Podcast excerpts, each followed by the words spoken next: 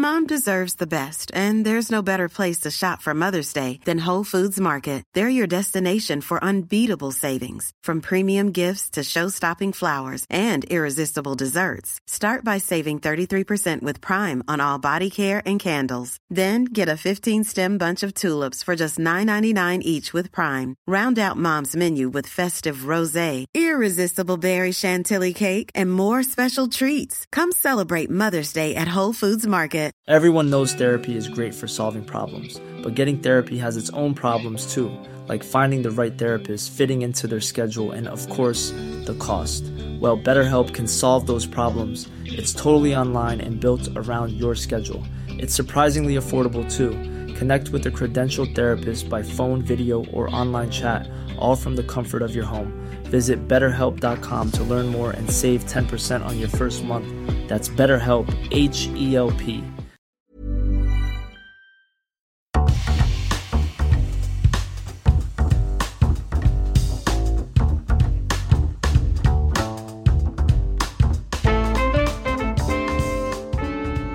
Hello and welcome to the BFI podcast. I'm Henry. And I'm Anna. Hey Anna. Ayo. No. That, by the way, thanks. That, by the way, is not my Harry Belafonte. That's my Freddie Mercury. Because this episode we're going to be talking about Freddie, about Queen, the Queen biopic Bohemian Rhapsody, and more widely, what makes any musician's story sing on screen.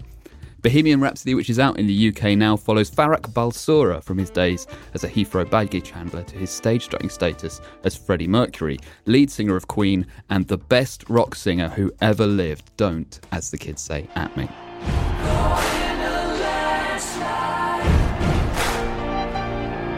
Escape from reality.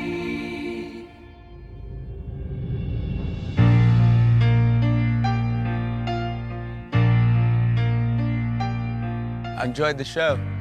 I also I write songs. Our lead singer just quit. Then you'll need someone new. I love the way you move on stage. The whole room belongs to you. Don't you see what you could be?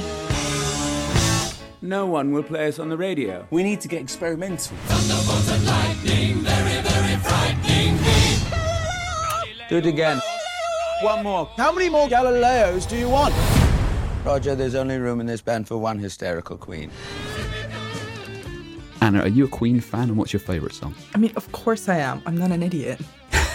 um, I think my favorite song, it's going to be a classic. It's going to be Killer Queen. That is a really good one. It's an excellent Yeah. one, and it's also all about me. So you're more about the kind of glam phase than anything else. They didn't really have phases, did they? Just like no, everything. I wouldn't say they had phases, but also um, I'm not going to go into that because I'm no Queen expert. I'm just a fan. I love the song. I wouldn't, I love all of them, to be honest, but that's the one that comes to mind. And before we get into music biopics proper, what have you discovered since we last chatted? I've been watching a lot of stuff, but the thing that I'm fangirling over the most is actually American Horror Story Apocalypse, which is the eighth season in Ryan Murphy's anthology horror series. And it's particularly momentous for fans of the series because it ties together some of the worlds that he's built in previous seasons. And iconic cast member Jessica Lange also makes her return after not being a part of the last two seasons. Welcome to Outpost 3. The house rules are simple. You may never leave the building due to the danger of radiation contamination and no unauthorized copulation. No exception. What's happening out there? It's all gone. It's strangely satisfying, isn't it? Dispensing punishment. It's our world now to remold as we see fit. that's the one that I eagerly await um, every week to watch, and it's gone completely mental. It's set in a dystopian post apocalyptic world. It is actually titled The American Horror Story Apocalypse, and it is all about the shenanigans of a boy wonder Antichrist, played by Cody Fern, who is fast becoming my favorite Ryan Murphy discovery. I got hooked up on shenanigans there. Great use of the word. My discovery this time around has been Trust, which is the BBC uh, is it HBO as well? I'm going to say HBO. Yeah, um, story of the Getty dynasty and particularly the kidnapping of John Paul Getty III, which is an incredible story that I didn't know anything about. I didn't see the film that was out last year, which um, Ridley Scott's film about it, starring Christopher Plummer. But this is uh, executive produced by Danny Boyle and loops around the various crazy things that happened around the kidnapping of this incredibly rich young man whose family essentially refused to pay the ransom because granddad was too tight. Signora Getty! This is Getty! They're saying he's been kidnapped. Son's on one of his benders again. Kids on benders don't send kidnap notes. You saw him last? He merely mentioned that he owed money to the mafia. Merely the mafia? You don't have it? Nobody has. A few things happened to him. This could bring us all down. The business, the family, everything. I will not pay a single solitary cent. It's an amazing, amazing series. Also, great uh, is a podcast called The Dream, which is about multi level marketing in America, which doesn't sound interesting, but. Uh, that, that, sounds super hot. Mm, I know. Yeah. It's sort of like multi level marketing is essentially a pyramid scheme, and it's how people sell to each other and how that's a complete fraud. And America and huge industry in America is built on this idea of people living a dream and never being able to make any money from it. So there was this guy, John M. Taylor, he passed recently who studied business at Brigham Young and the University of Utah. Utah, where there are more MLM corporate headquarters per capita than anywhere in the world. It's the perfect place to study this. In perhaps his most impressive study, Taylor looked at the compensation plans and possibilities for success in 600 MLMs. And he found that net losses were experienced by, wait for it, over 99% of people who attempt this sort of business. In other words, he found that almost 100% of people who buy into an MLM walk away having lost money. Particularly interesting because men who study economics have never really bothered to study pyramid schemes like Tupperware parties because they're mainly uh, centered on women. And so there's a kind of underlying sexism going on there as well. So it's great. Check it out. That's the Dream podcast. Fortune favors the bold.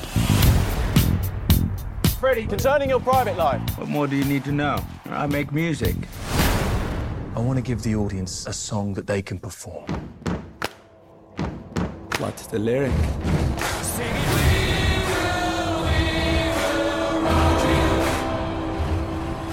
Right, on to Bohemian Rhapsody and the Art of the Music biopic. We're going to talk about the five things all music biopics do, but in tribute to Freddie's penchant for excess, we're following a high concept format to get us there. Bohemian Rhapsody, the song, has five distinct movements, and we've taken a line from each, with each line representing one of our points. So. Is this just fantasy? Anna, what point are we making here? Well, that music biopics are better if you tell lies. Yeah. It's better if you wrap up the music and the musician's stories with a little bit of fantasy rather than sticking slavishly to the truth. And it's interesting to compare films like 24 Hour Party People, Last Days, Amadeus to things that were really, really sticking to what exactly happened and very often controlled by the very people that they're supposed to be portraying, like Straight Outta Compton or um, Notorious or even Bohemian Rhapsody to some exactly. degree. It's fairly controlled by the remaining members of Queen, in fact, Absolutely. almost exclusively to a fault. Which is, in a way, trying to not rewrite history, but really show a very personalized or one sided part of what actually happened and how people were at that time at their peak creative moment and how they related to each other as well. There will be naturally, because it's the human instinct, a desire to edit some things about how they really happened or portray certain people in a more positive light. Just hit that first beat hard. All right, you cruising down the street. All right. Cruising down the street in my 6'4. Hey, that was dope, eh? You're listening to Compton's very own Ice Cube, Easy E, and Dr. Dre. I gotta tell you, you are witnessing history. People are scared of you guys. You have a unique voice. The world needs to hear it. They want NWA? Let's give them NWA. There's definitely a great care taken over the legacy, which always makes for a dull story. And what particularly drives me mad with a lot of music biopics is the kind of magical music moment. So when you take that idea of fantasy but spin it into the process of creating music, and it strikes me that musicians find it very difficult to talk about how they write songs, but filmmakers find it very easy to show the process of making a song as this kind of amazing um, dawning moment that just sparks suddenly this massive hit, you know. So in Bohemian Rhapsody, there's like two or three scenes where they start kind of doing the stamp, stamp, clap of We Will Rock You, and suddenly the song has blossomed from nowhere. And it might well have happened like that, but I don't believe it for a second. I mean, to be fair, the music writing process is probably quite boring Yeah. and long and extensive. um, but I actually think that Bohemian Rhapsody does do a good job in showing the collaborative process of it, as opposed to just saying Freddie was an absolute genius and he came up with all of these tunes and these anthems by himself because he's a magical unicorn of songwriting. There is this collaborative process that some things, like the riff of um, Another One Bites the Dust, came from John from John Deacon, and that it sparked something in all of the other members. Another musical biopic that doesn't get the love it deserves, that shows this really well, is Love and Mercy, the biopic about Brian Wilson, which um, again kind of errs on the side of portraying him as the sole genius in the Beach Boys, who basically created all of the music and the lyrics and um, engineered everything. But it shows this painstaking and very long studio process as well, which I haven't seen in other biopics because it does tend to be kind of like you go in and the first take is magical and that's what ends up on the records. Yeah, you're right. And both films have that kind of mad genius element in it. So there's a scene in Love and Mercy where Brian Wilson is shown bringing dogs into the studio to do the barks on Pet Sounds. And then in this one, Freddie Mercury gets people to, like, I think, throw, uh, put a beer can on a drum and bang it and throw coins on a cymbal and let the sound effects come out. I guess those are very easy visual things to show to make studio engineering look exciting. But for the most part, there is this feeling that you're right, you're just pressing record and sitting there for hours and hours and hours and trying to get it right. And that doesn't make an interesting film.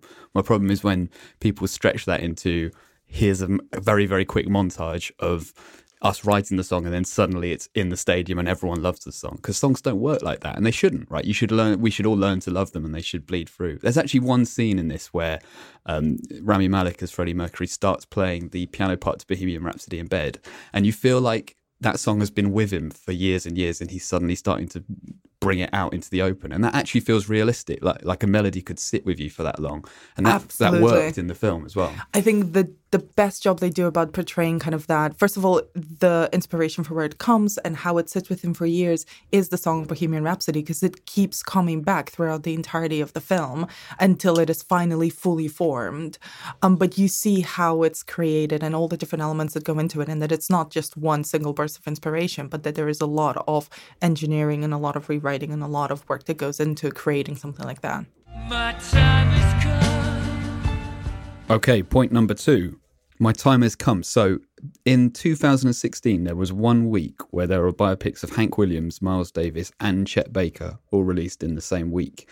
And it really fascinates me when these films come out because I feel like they don't really get done unless they're a passion project of an actor who really, really wants to do them. So, in the case of the Miles Davis biopic, it was Don Cheadle, Ethan Hawke played Chet Baker, and then Tom Hiddleston uh, did the uh, Hank Williams one. I'm, uh, it's a bit of a stretch to call that a passion project for him, but he definitely threw himself at it. And uh, there's something wrong about that, that an actor gets such power to get these stories in particular made because they're not particularly interesting stories for the Do you think part. there's something very appealing for actors, for performers, about portraying a well known or very often troubled musician on screen? Do you think it's such a juicy, dare I say, awards baity role that they tr- tend to try to drive them forward because they know they're going to be able to showcase their talents? Perhaps. I think also, like any of us, like regular people, actors fall in love with a musician's music as well, and you you start to buy into the myth of who somebody is. But the problem is when you start showing the myth on, in a film,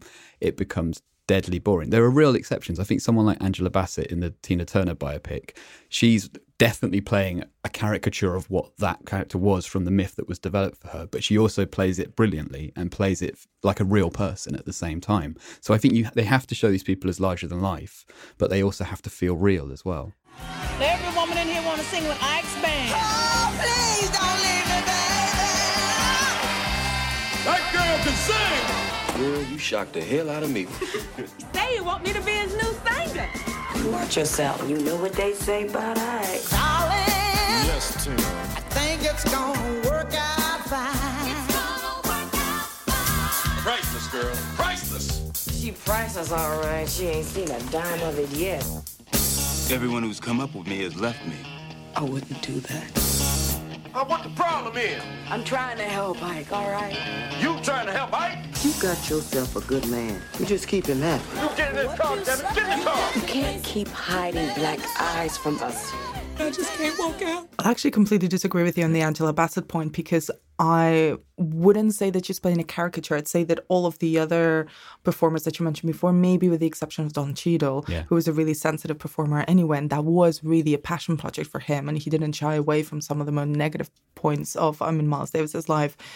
Angela Bassett plays uh, Tina Turner as a real human being, as a real person, as opposed to the onstage caricature and the onstage persona that she then created, that she grafted. You can see all of the elements of her backstory kind of leading up to her becoming Tina, Mm. the onstage Tina. So I wouldn't say that's as over the top or as showy. And in fact, the fact that that film doesn't get as recognized or screened as much as others do is sort of also related to what sort of stories are we interested in seeing on screen, what sort of stories get the push behind them, what sort of performers can get these films into cinemas and then released properly and then probably canonized as well. Yeah, I mean, music biopics are subject to the same rules as any other film. So I'm amazed that we don't have more like biopics of Journey or Foreigner or things like that, because surely that's what the kind of white middle aged exec is listening to in the car. They got documentaries though. Yeah, that's true. Another element that we have to deal with is that people, you know, people, particularly if they've died fairly recently, still have family kicking around. We've talked, we've brushed on this a little bit already, but that already plays into the myth of who that person was, and you eventually always get this sanitized version of what people were really, really like. And as we've said, like it's actually more interesting to see the fancy version of that person, even if they're despicable, than to see someone who has been cleaned up and canonized. Of course, and there's also the the very unseen and frankly the world we know almost nothing about of kind of music rights and what sort of access filmmakers or artists can have to the actual music because that's the other point. There was a Jimi Hendrix biopic a few years ago, Jimi All Is By My Side, which was actually not allowed to use any of his actual music.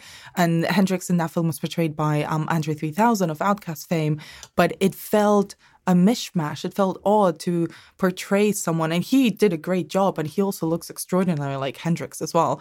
But there was that element missing. How can you do a music biopic without being able to access the actual music of the person you're playing? For once, Anna, I totally disagree with you because Jimi All Is By My Side was a much better film because we didn't get to see Andre 3000 cranking out Purple Haze. It just, it felt like you saw everything but the music, so you felt like where that music was coming from much more keenly, I think. There were massive issues with that film, namely that Kathy Etchingham, one of his ex-girlfriends, almost sued the director, John Ridley, because it shows Jimi Hendrix as a domestic abuser against her, which she says he wasn't. Um, but I think that the the music lacking from that film is a real plus point in that you see everything that combined to make the man, but not particularly his art. And if you know Jimi well enough, or if you even vaguely know his music, you know what it sounds like. You need to see where that music came from. Mom deserves the best, and there's no better place to shop for Mother's Day than Whole Foods Market. They're your destination for unbeatable savings, from premium gifts to show-stopping flowers and irresistible desserts. Start by saving 33% with Prime on all body care and candles. Then get a 15-stem bunch of tulips for just $9.99 each with Prime. Round out Mom's menu with festive rosé, irresistible berry chantilly cake, and more special treats. Come celebrate Mother's Day at Whole Foods Market. Everyone knows therapy is great for solving problems, but getting therapy has its own problems too, like finding the right therapist, fitting into their schedule, and of course, the cost. Well, BetterHelp can solve those problems. It's totally online and built around your schedule. It's surprisingly affordable too. Connect with a credentialed therapist by phone, video, or online chat, all from the comfort of your home. Visit betterhelp.com to learn more and save 10% on your first month. That's BetterHelp H E L P. Since 2013, Bombas has donated over 100 million socks, underwear, and t shirts to those facing homelessness. If we counted those on air, this ad would last over 1,157 days. But if we counted the time it takes to make a donation possible, it would take just a few clicks. Because every time you make a purchase, Bombas donates an item to someone who needs it. Go to bombas.com slash ACAST and use code ACAST for 20% off your first purchase. That's bombas.com slash ACAST, code ACAST. Come, easy go. That brings us neatly to the next point, which is what is the actual story that the best music biopics need to tell? Something that's clear to understand, something like a rags to riches story, or the other way around, the breakdown or the story of a breakdown or a meltdown of a talented artist. Some of the ones that we've mentioned, actually, and some of the ones that we haven't, don't really have a clear narrative. Mm. And personally, I think those are the most interesting ones. Like Love and Mercy, the Brian Wilson biopic, is actually a portrait. There's not really a key plot point. There is one about him being manipulated by his therapist or his manager and being kind of dosed with drugs and meeting a new girlfriend. I'm also thinking of Gus Van Sant's Last Days, which is ostensibly based on the last days of Kurt Cobain, yeah. even though he's never named as such, but he obviously is styled to look like him. The music that he plays really references Nirvana, but it's very much intended to be a mood piece as opposed to a this is what happened to Kurt Cobain before he committed suicide. So, do you think that the more accessible story, the ascent or the descent of a musician, makes for a better music biopic? I don't think it makes for better. I think there's really good examples, like something like Curtis Hanson's Eight Mile, which is quote unquote the story of Eminem like that is brilliantly done. And like and, and you feel the tangible excitement of somebody dragging themselves out of the trailer park into rap superstardom or suggested rap superstardom. But that's more of a sports film in the same way that whiplash is really. It's a kind of these are the big matches he has to face and he's going to make his way to the top and that's exciting in itself. I mean bohemian rhapsody does it a little bit as well but it kind of goes for the mighty ducks thing of like a big loss and then here's the comeback for the live live aid show live aid at yeah. the end of the film. That's it done poorly i'd say. I think the kind of king and queen of the amorphous, weird biopic without much structure is I'm Not There, the uh, biopic of Bob Dylan, just because that so brilliantly matches the tone of Dylan, and also this idea that we all have a different idea of what most musicians, including Bob Dylan, are, and so we have to see seven or eight different filters of that character, and that's what casting all these different actors in that role did. See, you just want me to say what you want me to say. Once upon a time, you dressed so fine, threw the bumps of dime in your prime.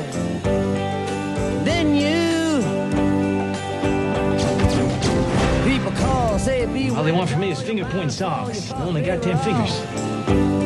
I'm kidding you. It's not about me anymore. It's all about him. How does it feel? That's nature's will, and I'm against nature. How does it feel? Could have swore you was an older man. Well, it used to be. Much older. What's with all this doomsday, hocus pocus? Yes, chaos, clocks, watermelons, you know, it's, it's, it's everything. I think going back to Bohemian Rhapsody, you're right. It doesn't really. I think it tries, in principle, to do the the rise and fall in a way, or the rise and re-rise of Freddie Mercury and Queen. But actually, it's a lot more centered on the day to day. It's a very routine based film where you just see how they became Queen, how he became Freddie Mercury literally by changing his name and you know developing this new personality and really folding into it and into this public persona but also actually it's a lot of the recording the bickering the writing the touring the different um you know parties and things that they did and then eventually how they settled down and all of them settled down and kind of comfortably went into their lives. And then the live aid section of the of the film which is kind of the climax of bohemian rhapsody is sort of fundamentally routine and i love the shots of bob geldof kind of waiting for the money to come in Watching for the, the donations yeah, yeah. yeah. it's beautiful because while they're concerned you know this is one of the greatest if not the greatest rock performance of all, eh, all time Yeah. it's very much kind of popularly hailed as such and they really recreated in painstaking detail but I'm more interested in all of the production elements behind the scenes Yeah. because that's the actual music industry. That's the actual business behind it. It's not so much focused on the audience, which is just a massive CGI bobs that sort of react to the songs that are being played, but all of the people behind it. And I guess it goes back to this point of musicians living fundamentally boring lives to some extent. There's even a line where Brian May, the character Brian May, says, you know, what we do is album tour, album tour. That doesn't make for an interesting film. And it's striking that everybody who's in the film that isn't Freddie Mercury is really bland and flavourless. So you essentially have the Shagger, the the boring one, and the Brian, and then Freddie Which one's the boring one? The boring one is the bassist. He's the most fun one. He's the most sensible one. Yeah, he's got a, a sideshow Bob kind of hairdo, and that's Yes, about he the most exciting thing about him. To slow down, Fred. I just need a bit of time. What if I don't have time? No, I think that that's the case where you need that ascension story to come in. Otherwise, what have you got? You've got a, a brilliant performance by Rami Malek as Freddie Mercury as this incredibly extravagant, interesting man, troubled man as well. But th- that's not enough to sustain a film without the kind of framework of step by step, up and then down and then back up again. Well, we haven't really even mentioned Rami Malek's performance in detail. He is extraordinary. He basically lifts the entire film. Yeah. But one of the things that I think kind of fails is that he's always presented as just being this genius Yeah. from the beginning. He was born that way. He was always that way. All he needed was a different haircut and a better stylist and a stage. But he was always there. He was always Freddie Mercury, which is kind of lacking in that development story angle of like, how does he become that? Just you wait till our last line of the episode, Anna, and Freddie's going to prove you wrong.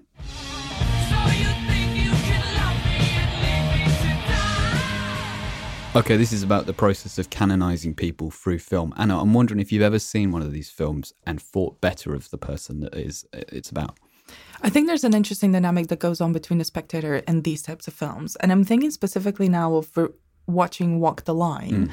And obviously, Johnny Cash is an extraordinary musician. But I remember at that time seeing that film and thinking, oh, it's it's so sad. He was so troubled. He had so many issues. It's so too bad. You know, he could have done even better. Yeah. But actually, when I'm thinking now, there is an element of, particularly with male artists, of uh, justifying and excusing a lot of their bad behavior and sometimes really terrible behavior through their talent. It's like, oh, it's great. They're amazing. Yes, they're uh, wife beaters. Yes, they're um, drug addicts. Yes, they're terrible people to everyone around them. But aren't they talented? That's the only thing that matters. That depends a lot on the director and that depends a lot on how they present those characters as well. I'm thinking now as well of Get On Up, the James Brown biopic that came out a few years ago, where James Brown, played by Chadwick Boseman, he did get up to no good in a lot of situations. I mean, his talent is extraordinary, but that film, I think, sort of challenged you as well in thinking about him in all his complexity because we do as audience members and as fans of the music have a tendency to just forget about who the people were and just think about their output Have you seen a film called Lowdown?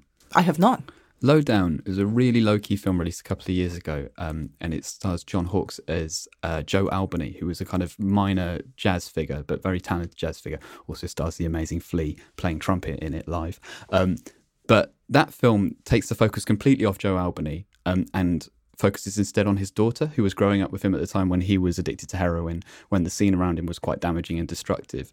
And I thought it was a really beautiful film because it, it didn't shy away from showing both the talent and the disaster area that that person had become and how it affected his daughter.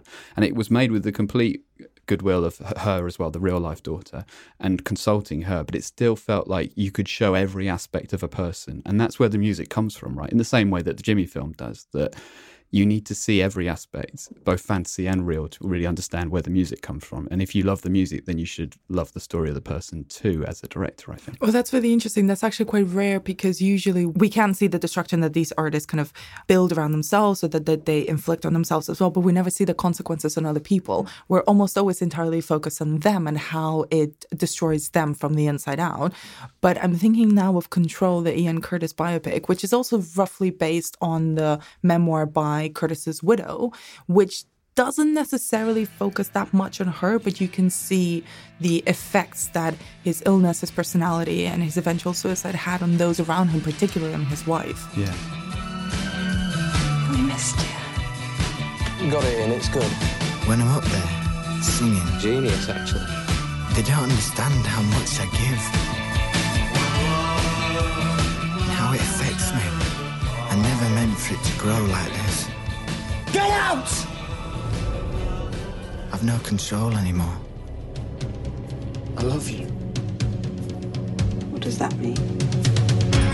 When you're looking at life in a strange new room, is this the start of it all?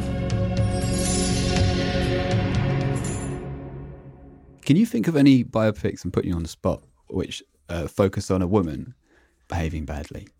That's a really good question. And I tell you what, there I cannot think of any because there aren't many. because usually and I've got my hand on my hip You have. and I've got my pose.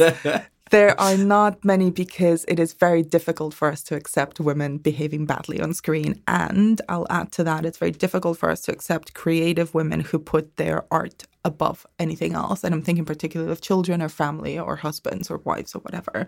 And actually, the one that comes to mind is not a biopic, it's a fictional film, but it's Wild Rose Mm. from this year's London Film Festival, which I thought might go there and show us someone who was incredibly talented, who would put her talent above everything else and kind of go with it and go to wherever it would take her, and then failed at that. It's still a really great film, but I'm aching to see a biopic of Janis Joplin or some of the incredible women who were flawed and probably terrible human beings as well, but whose um, talent shone brighter than anything that their personality did. I would also pay everything to someone to make a Cher biopic. I'm there with you. Really Nothing really matters. Anna, you going to sing it with me? No. Ah, one day.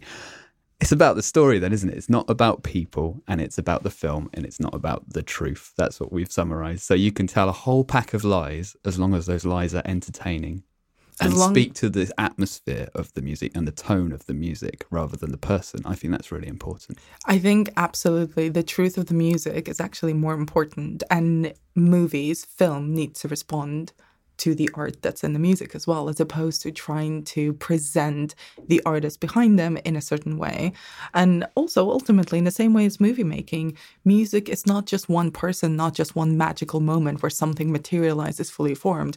It's a whole process, and the relationship between the music and the fans and the audience is a really complex one, and how it lives within its moment in time as well is the context around it is fascinating and all of that can be used by filmmakers to create something new and fresh and extraordinary i completely agree with you that the best example of this is i'm not there which effectively uses both the personality and the changing periods of Bob Dylan's life and his music to create something entirely fresh and new and something that's completely out there cinematically and stylistically, but feels so completely true to the essence of Dylan's music. Totally. I think another good example is the um, 24 Hour Party People, which is the essentially the biopic of the Manchester scene at the time, but really of Tony Wilson, the Factory Records founder and kind of big wig. And because Tony Wilson was such a charismatic character, but also someone who was quite prone to bullshitting himself, the film takes that tone on. So it does a lot of fourth wall breaking, consciously telling you that this didn't happen like this, but I'm going to tell you it this way because it's a better story. And it just brilliantly puts across how that scene felt at the time that it was evolving, that it was lively, that the music spoke to that as well, but that Tony was a character above all else. And I spoke to um, the writer of that film, Frank Cottrell Boyce, a while back, and he said that Tony liked the film to the extent that he took on some of the characteristics of Tony Wilson from the film. So he started quoting W.B. Yeats. Um, because the character in the film had done so, and he wanted to live up to the myth that had been created to him by the film. So you get into this really weird twisty place where the subject becomes the character becomes the subject again and i love that about that kind of art that you can't really separate the two between real life and the fantasy Manchester, birthplace to the railways, the computer, the bouncing bomb. In 1976, if you wanted to see the most exciting bands in the world, they were on a regional show coming out of Manchester. My show. I'm Tony Wilson. Have you heard of Factory Records? My label. Joy Division, New Order, Happy Mondays. We are an experiment in human nature. What kind of music you got me bringing in? Sort of new wave. Kind of indie. Indian? It's a pity you didn't sign the Smiths. I've just seen God. What do you look like? Look like me. And I'm going to add there as well control. Because of some of the choices that its director Anton Corbijn made, it actually, despite kind of um, looking at the trauma that Ian Curtis's illness and suicide then had the, effect on, on his bandmates and wife, you really capture the atmosphere of the music of Joy Division as well, both in the style and um, where it was born out of and the effect that it had on people at the time as well. That one, I think, really, really captures the, the atmosphere of a particular type of band. so we've kind of talked about what we want to see subject wise from music biopic already but what you know what's your favorite band that hasn't been yet made into a film masterpiece? Okay, I've made, mentioned Cher, but I think she deserves her own Lord of the Rings style trilogy. um, I'm going to say I would love to see a biopic of Bikini Kill and the Riot Grrrl scene from the 90s. Yeah, that's a good call. There's an excellent documentary about Kathleen Hanna already out there called The Punk, Punk Singer. Singer, yeah. But um, I think that period of music and that particular scene, in a very similar way as 24 Hour Party People, was very vibrant with a lot of different types of music kind of battling with each other and a lot of connections between other musicians as well. Um, um, most notably, Kurt Cobain was really good friends with the with the women from Bikini Kill, and I think the time is now to actually create something like that. Okay. Right. I was thinking of a biopic of the Slits, so similar lines, really. Like, I think it's an amazing story, amazing characters around them, but never ones that overwhelm them. Their music still stands up and it sounds amazing, and they've got some brilliant characters in the band. Um, and then, showing my age, Beastie Boys. Because I think, again, you could make. You could make a film of the world. You wouldn't be making just a film of those characters in it. You could really like go into their fantasy world of space and Japan and travel with them in these kind of different phases they went through in their career. And I think that would make a really kind of interesting I'm Not There style tone poem. Um, they have got a book coming out that does a similar thing, but I'll make it into a film soon. Okay, on to your tweets. We asked you what makes a good music biopic, and this is how you responded. This is James Burgess at James Film Critic, and he says, I'd say one that uses the cinematic form innovatively, inventively, and surprisingly, with not just a succession of greatest hits, but a look at the artist's interior life, which lets audiences know a fact about them they didn't before.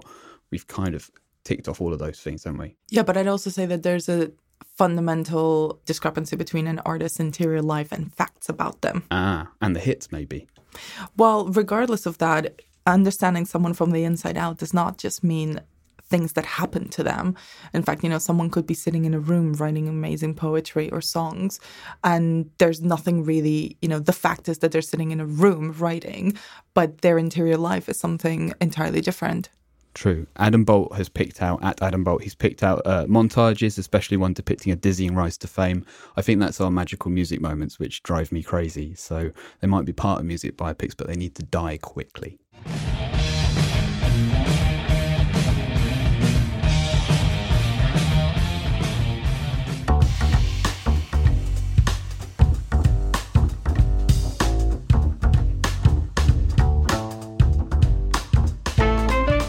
That's it for this episode. Rate, review, subscribe to the podcast on Apple Podcasts, and let us know what you think of the show directly. You can find me on Twitter at Henry H. Barnes and Anna. I'm at Anna B. Demented. We're hosted by Acast. Pete Sale is the man who tells us to dial down the operatics, aka our producer.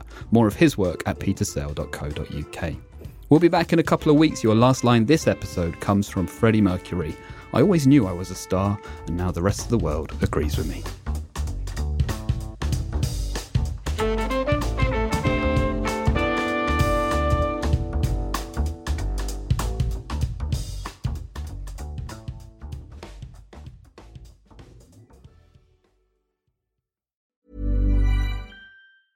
Mom deserves the best, and there's no better place to shop for Mother's Day than Whole Foods Market. They're your destination for unbeatable savings, from premium gifts to show-stopping flowers and irresistible desserts. Start by saving 33% with Prime on all body care and candles. Then get a 15-stem bunch of tulips for just $9.99 each with Prime. Round out Mom's menu with festive rosé, irresistible berry chantilly cake, and more special treats. Come celebrate Mother's Day at Whole Foods Market. Planning for your next trip? Elevate your travel style with Quince. Quince has all the jet setting essentials you'll want for your next getaway, like European linen, premium luggage options, buttery soft Italian leather bags, and so much more. And is all priced at 50 to 80% less than similar brands. Plus, Quince only works with factories that use safe and ethical manufacturing practices. Pack your bags with high-quality essentials you'll be wearing for vacations to come with Quince. Go to quince.com slash pack for free shipping and 365-day returns.